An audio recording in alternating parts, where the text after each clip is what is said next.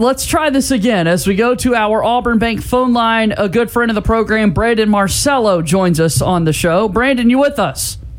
I'm here. What's up? there we go. Uh, doing well. Thanks for the time once again. I was I was just saying I, I, really enjoyed the Luigi look that you had last night for Halloween. I thought the family was able to put it all together well, man. Yeah, you do whatever you got to do for the kid. He, he he's obsessed with Mario, and so Daddy said, "You know what? Let's go as the Mario family. Let's do it." Is it Mario Kart, Mario Party, just Mario everything? Is there a certain phase that we've reached?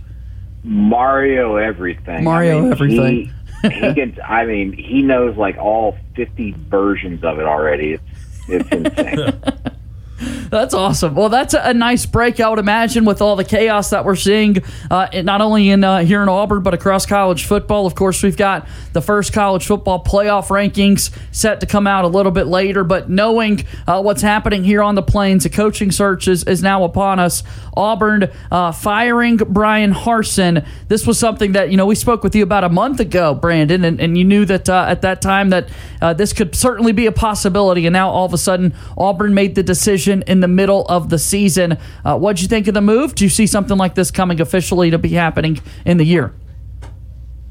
Yeah, I, I was actually. What's kind of surprised me was like, you know what? If they're about to announce their AD, then they're going to wait until the end of the season and do kind of a, uh, you know, a dog and pony show of we're going to evaluate. He's going to the new AD is going to evaluate the program for the next month and see where we're at. Well, now instead, President Chris Roberts says, okay, before I introduce the AD, I'm firing the head football coach. And then, by the way, here's a new AD, and he's got a completely clean slate here without having to make any decisions yet. So, and, you know, smart on his part. He got ahead of the ball, and now they're able to kind of start that search in earnest to a point where um, they're not having to rush together things there near the end of the season when signing day would be approaching so quickly there uh, in mid December.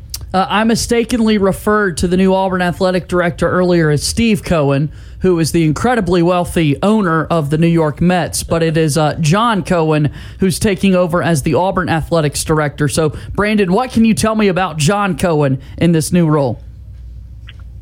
Yeah, I, I uh, you know, I, I used to cover Mississippi State as a beat writer, and he was the uh, baseball coach there at the time. And you guys know baseball is huge there, so it's like right. a daily beat there almost. And um, he's one of the smartest guys I've ever met in the industry, in the sports industry. Uh, got to hang out with him on a personal basis, but also professionally in his office several times, and just chatting uh, on and off the record. Uh, incredibly sharp, as I mentioned, but also not afraid to kind of take risks and do things differently, even when it came to coaching his baseball team. I can recall times in games where he was talking about why they did this or why they did that, and it just went against like like your general baseball knowledge. You know, like what will you do in this instance? And you're like, okay, that's the way he does things, and it wins. Um, and you know, he's someone who uh, kind of always kind of had an eye uh, on being an administrator of some sort. When he was at Mississippi State as the baseball coach, I can remember back in I think it was 2011 uh, during a coaching search for their next basketball coach. I think to replace Rick Stansbury at the time. Uh, he was involved kind of in their like search committee. He was almost like the right hand man uh, in some of those interview sessions with with Scott Stricklin, the AD at the time, and interviewing candidates at the Final Four. And so he's kind of always had his eye on this type of thing. And he finally got his chance in 2016 in replacing Scott Stricklin. He's worked under Greg Byrne, who's now at Alabama. He's worked under Stricklin. Um, he's been involved in college athletics since he was a teenager when he went to Mississippi State as a baseball player. So he understands it inside and out. And uh, as I said, also incredibly smart. You know, his dad was a law professor, um, very well versed in a lot of things outside of sports, and uh, uh, it's going to be. I think Auburn fans are really going to be fascinated getting to learn more about him in the coming weeks. And Brandon, we were looking at some of the betting markets for the, the, the, betting favorites for the next Auburn head coach, and the top three are no surprise. They're Hugh Freeze, Lane Kiffin, and Deion Sanders. Those are names that we've hear, heard linked with Auburn well before Bryan Harsin was officially fired. But one guy that's risen way up the list, and I, I, I assume it's due to the association of John Cohen, is Mike Leach, who's up to I think fifth or sixth or something on the betting betting markets. I, I guess my question is: Is there any smoke to that fire where there would be some real interest, or is Leach just kind of too much of an oddball to be truly considered at Auburn? Whew, that that would be interesting, you know. But he's, his name hasn't been one that I've heard uh, among uh, circles in the industry. Uh, but again, John Cohen's not afraid to make some bold decisions uh, that kind of go against the grain or even kind of what you expect. Uh, but that one would kind of surprise me, especially considering you know, kind of where Mississippi State is right now uh, with their football program. I think they're kind of at a, you know, a turning point here. It's going to go left or right uh, for Leach, and he could potentially be on the hot seat next season if things go a little bit south near the end of the rest of the season. You know, his, here's one thing about Leach that would, if he were hired at Auburn, you know, forget all the off the field antics and everything like that. One thing that, that would not settle well with anybody there with fans would be he is terrible in rivalry games, and he always has been, no matter what school. Texas Tech, Washington State, and Mississippi State. He's yet to win an egg, egg bowl. He struggled at Washington State in the Apple Cup, and of course at Texas Tech he struggled against teams inside the state there from time to time. So uh, that's not going to cut it when you go to Auburn and you got Alabama in the state, and you got Georgia right across the border there, um, and those are your rivalry games that that would be a tough sell. And uh, I, I, I don't that just for that fact of matter, uh, that that would be a hire that I think would get met with a lot of negative reaction.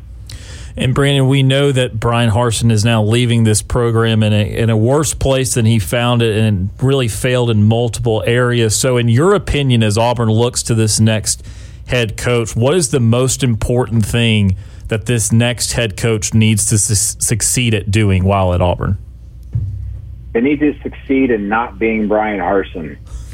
uh, and I'm going to tell you, I mean, pretty much whoever the coach is, uh, I would say they're going to be viewed in such a much better light than Bryan Harsin ever was, including the day he was hired there at Auburn. Because he's going to be seen as the guy replacing what has been just an absolute two years of horror shows and apathy.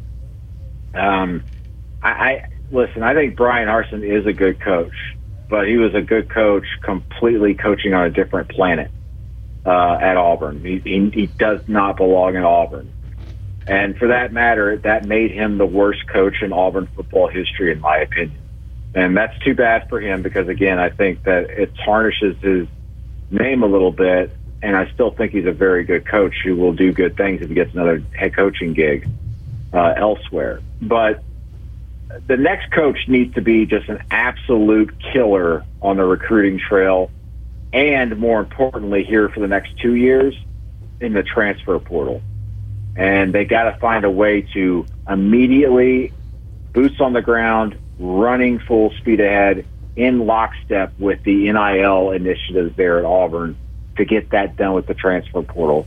And that's why you're hearing the names you're hearing now. And it's also why I reported yesterday from the sourcing close to, to Cohen's thinking and, and sourcing there at Auburn that Lane Kiffin, the Ole Miss coach, is the number one target here very early in the early goings here of the coaching search at Auburn.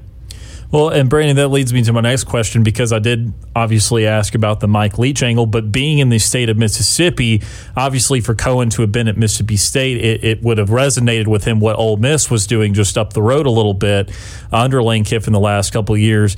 Uh, and something I, I've read a lot about is how displeased he's been with the collective at Ole Miss. So I guess my question is, you know, some people would worry that because Ole Miss is in a better situation because of Lane, what Lane Kiffin has done on the field the last couple years, I guess my question is is that is that still not enough? Given that Auburn's tradition is much higher, given that Auburn seems to be in a good place NIL wise, relatively speaking, would there be any hesitation from Kiffin if he were offered the Auburn job to take it?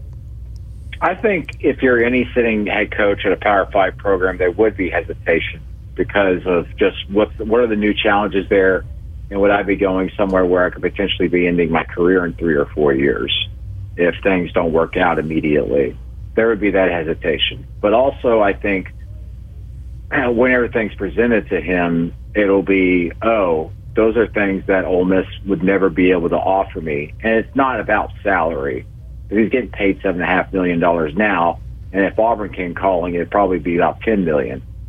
Um, what it's going to be is fan base is larger. I don't. I'm not going to be complaining at 11 a.m. when we're a top 10 team about attendance. Uh, I'm not going to be complaining about losing my defensive coordinator because we got outbid simply just because someone offered more money, even though we wanted to keep him and did so drastically, but we didn't have the money for it. And then also the NIL situation.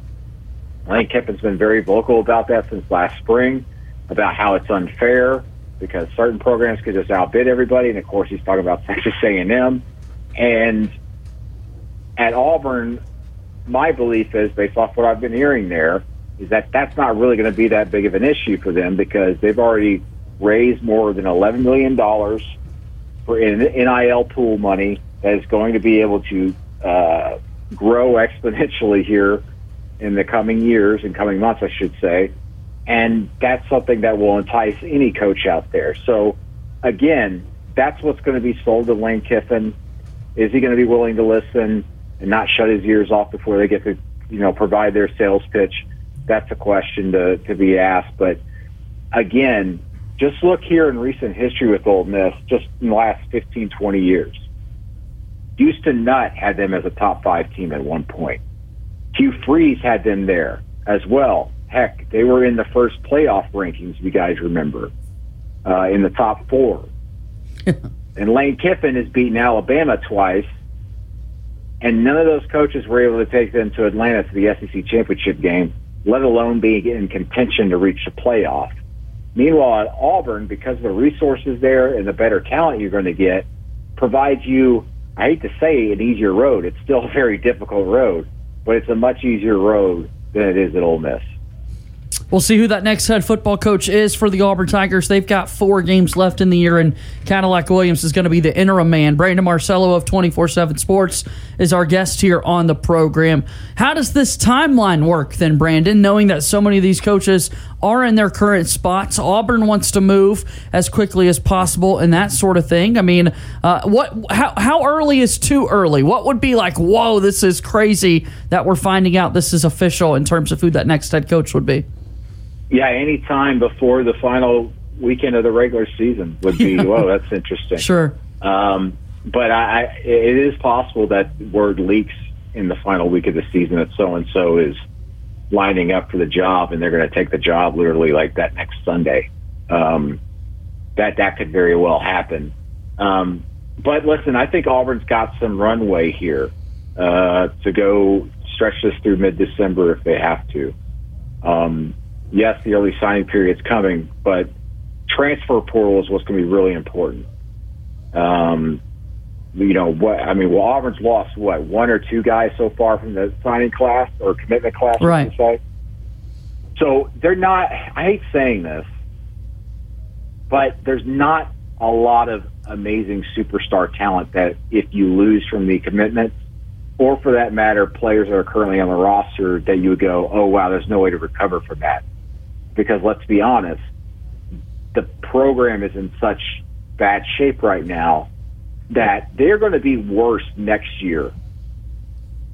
They just are with with the roster and the commitments they have right now. So you're going to have to fix it immediately through the transfer portal, and you can wait until mid December to start working that because of the windows that are open now through the NCAA. So this is a this is a search process that could go for six weeks or if they got their man and know who it's going to be and they're still coaching right now, they very well could have word leak there in that final week of the regular season. And we could be sitting here at the end of this very month right now going, Auburn's coach has been hired and they've got a press conference scheduled for tomorrow morning. We'll see how it all plays out. What What do you think is uh, next for Bryan Harsin? a good question. Um, for one, I'm sure he's enjoying his birthday today. Yeah. Uh, Happy birthday! So. yeah, uh, there's a big paycheck coming, but yeah, I think he gets back in coaching. I, I don't know him very well. I've talked to him one on one a couple of times, but um, you know, I bet he gets back into coaching. He needs a rebound from this. A lot of Auburn coaches, you know, guys know, you get fired from Auburn, you get kind of lost in the wilderness. You don't really rebound all that much from it. And Gus Malzahn at UCF, I mean, it's a good program, but it's a group of five program. And he's, I mean, he's never going to have another big time gig like Auburn again. Bryan Harsin, I think, still has an opportunity to get back there, but I think he's got to get back on the radar quickly. And so I, I bet he's coaching again here real soon. Thanks so much for the time today, Brandon. It's always an absolute pleasure to catch up with you. I know the Auburn Undercover folks there with your 24 7 sports company are super busy, as are you. So, what would you promote? How could people be plugged in and uh, stay up to date on all the Auburn football happenings and, and college football yeah. happenings for that matter? Yeah, just go to 24 7 sports. Everything you ever need is right there. Thanks so much for the time. We'll talk again soon, okay? All right. See you guys.